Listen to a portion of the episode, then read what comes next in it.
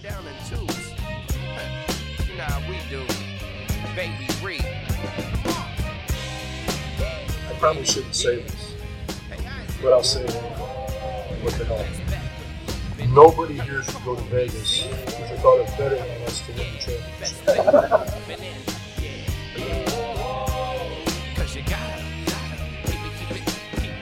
Welcome back, everyone, to another edition of the Ball Street Journal podcast. Today, we're going to be talking about the San Antonio Spurs. This storied franchise had a long, long, long era of success and has probably the three best teammates of all time when you think about Ginobili, Parker, and Duncan. In recent years, they fell on somewhat of a hard time. They haven't made the playoffs since the 2018 2019 season, and in the most recent season, they finished with a record of 34 and 48, finishing as the 10th best team in the Western Conference. They were paired up against the New Orleans Pelicans in the play-in tournament, and unfortunately, they took they took a loss, um, lost 113 to 103. And this is really important for the franchise. They had to figure out what their direction was going to be. They had to figure out if they were in full rebuild mode or whether they wanted to try to keep running this iteration of the team out. The thing to think about here is Gregg Popovich, who in February became the winningest coach of all time. He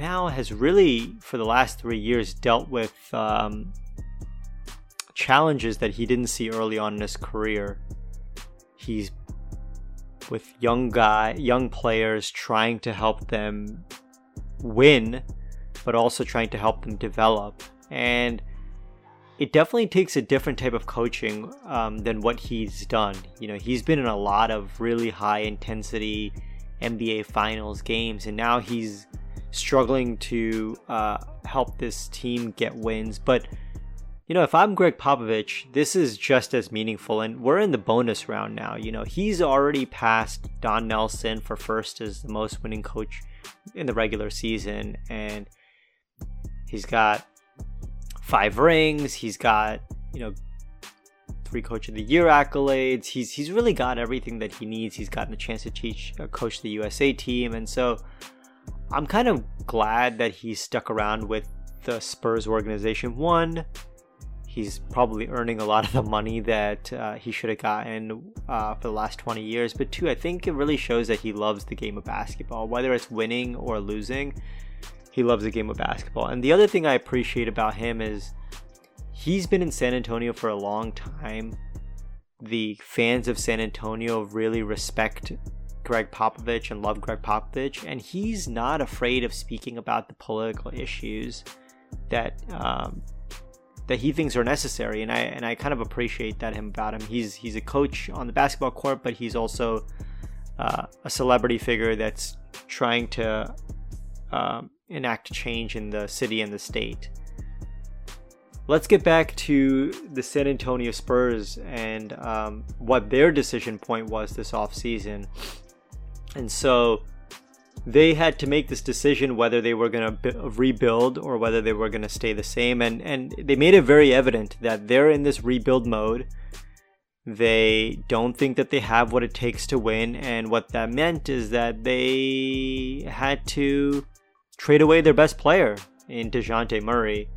They traded him to the Atlanta Hawks in what at the time people were raving as a huge steal from the Atlanta Hawks but you know we'll see how that susses out. They traded Murray and uh, got back Gallo, um, a 2023 first round draft pick from Charlotte, 2025, 2027 un- unprotected first picks from the Hawks, and then the uh, the rights to swap the pick in 2026. Now, this isn't the biggest haul of the offseason in terms of draft capital, particularly for someone like Dejounte Murray, who's a really young, great two way player, but I think it was the deal that the Spurs needed to to get their direction. Um, they'd been this team the last couple of years where they weren't at the very bottom of the NBA. They weren't getting the best draft capital, uh, and and and I think they need that. I think they need a couple of um, you know top overall picks to help them. Speaking of the draft, you know this year with their first overall pick, they got Z- Jeremy Sochan, who I think is a really talented defensive player and should complement the young players on this team pretty well.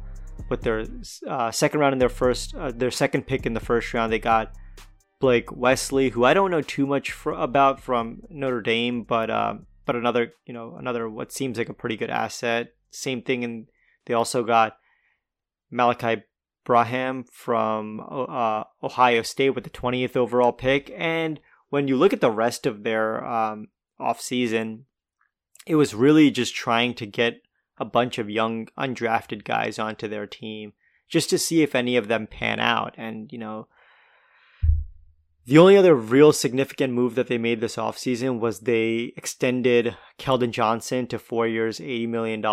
And I think that's a very reasonable contract for a pretty talented young player.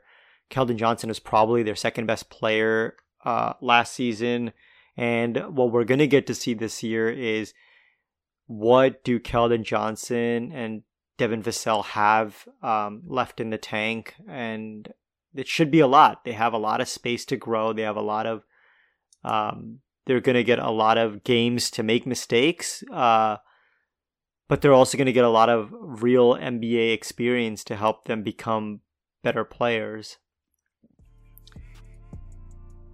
Other guys on the team that I really liked last year, who I hope can get a bigger role this year, would be someone like Josh Primo, um, Tre Jones. I think those are guys that will have bought themselves some additional NBA playing time. And when we look at the draft capital for the Spurs, now this is, you know, they don't have too many other players that they can trade away to get more capital. But they'll, you know, in 2023, they'll have their own first round draft pick. They'll have Charlotte's top draft pick, top 16 protected. Um, 2024, they'll have their own first and second. And then starting in 2025, they'll start having the Atlanta Hawks draft picks. And so, what the Spurs are really looking for these next couple of years is to hit on some great draft picks and then hope that the Atlanta experiment doesn't work out so that they'll have some future assets moving forward. In my opinion, um, the San Antonio Spurs probably have the least top end talent on their team, and I would not be surprised if they finish with the worst record in the NBA.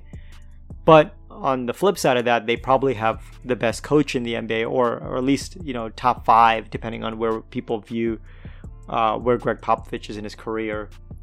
And so that might get them a couple of extra wins, and they might not truly finish as the worst team in the NBA record wise.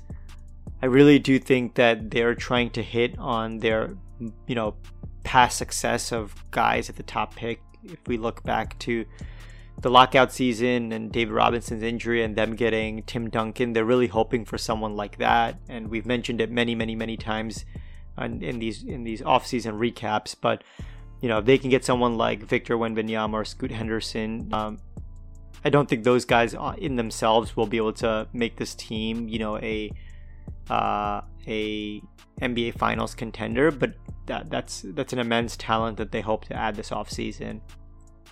I'll probably watch some of the Spurs games just because you know Pop is probably getting towards the end of his coaching career, and um, I want to see if he's got any magic left.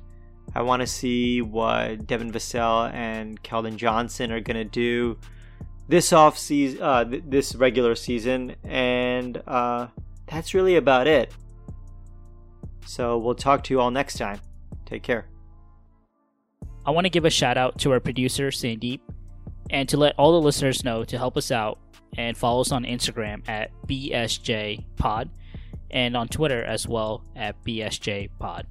You can also find all our episodes uploaded onto our website at www.bsjpod.com. Thank you.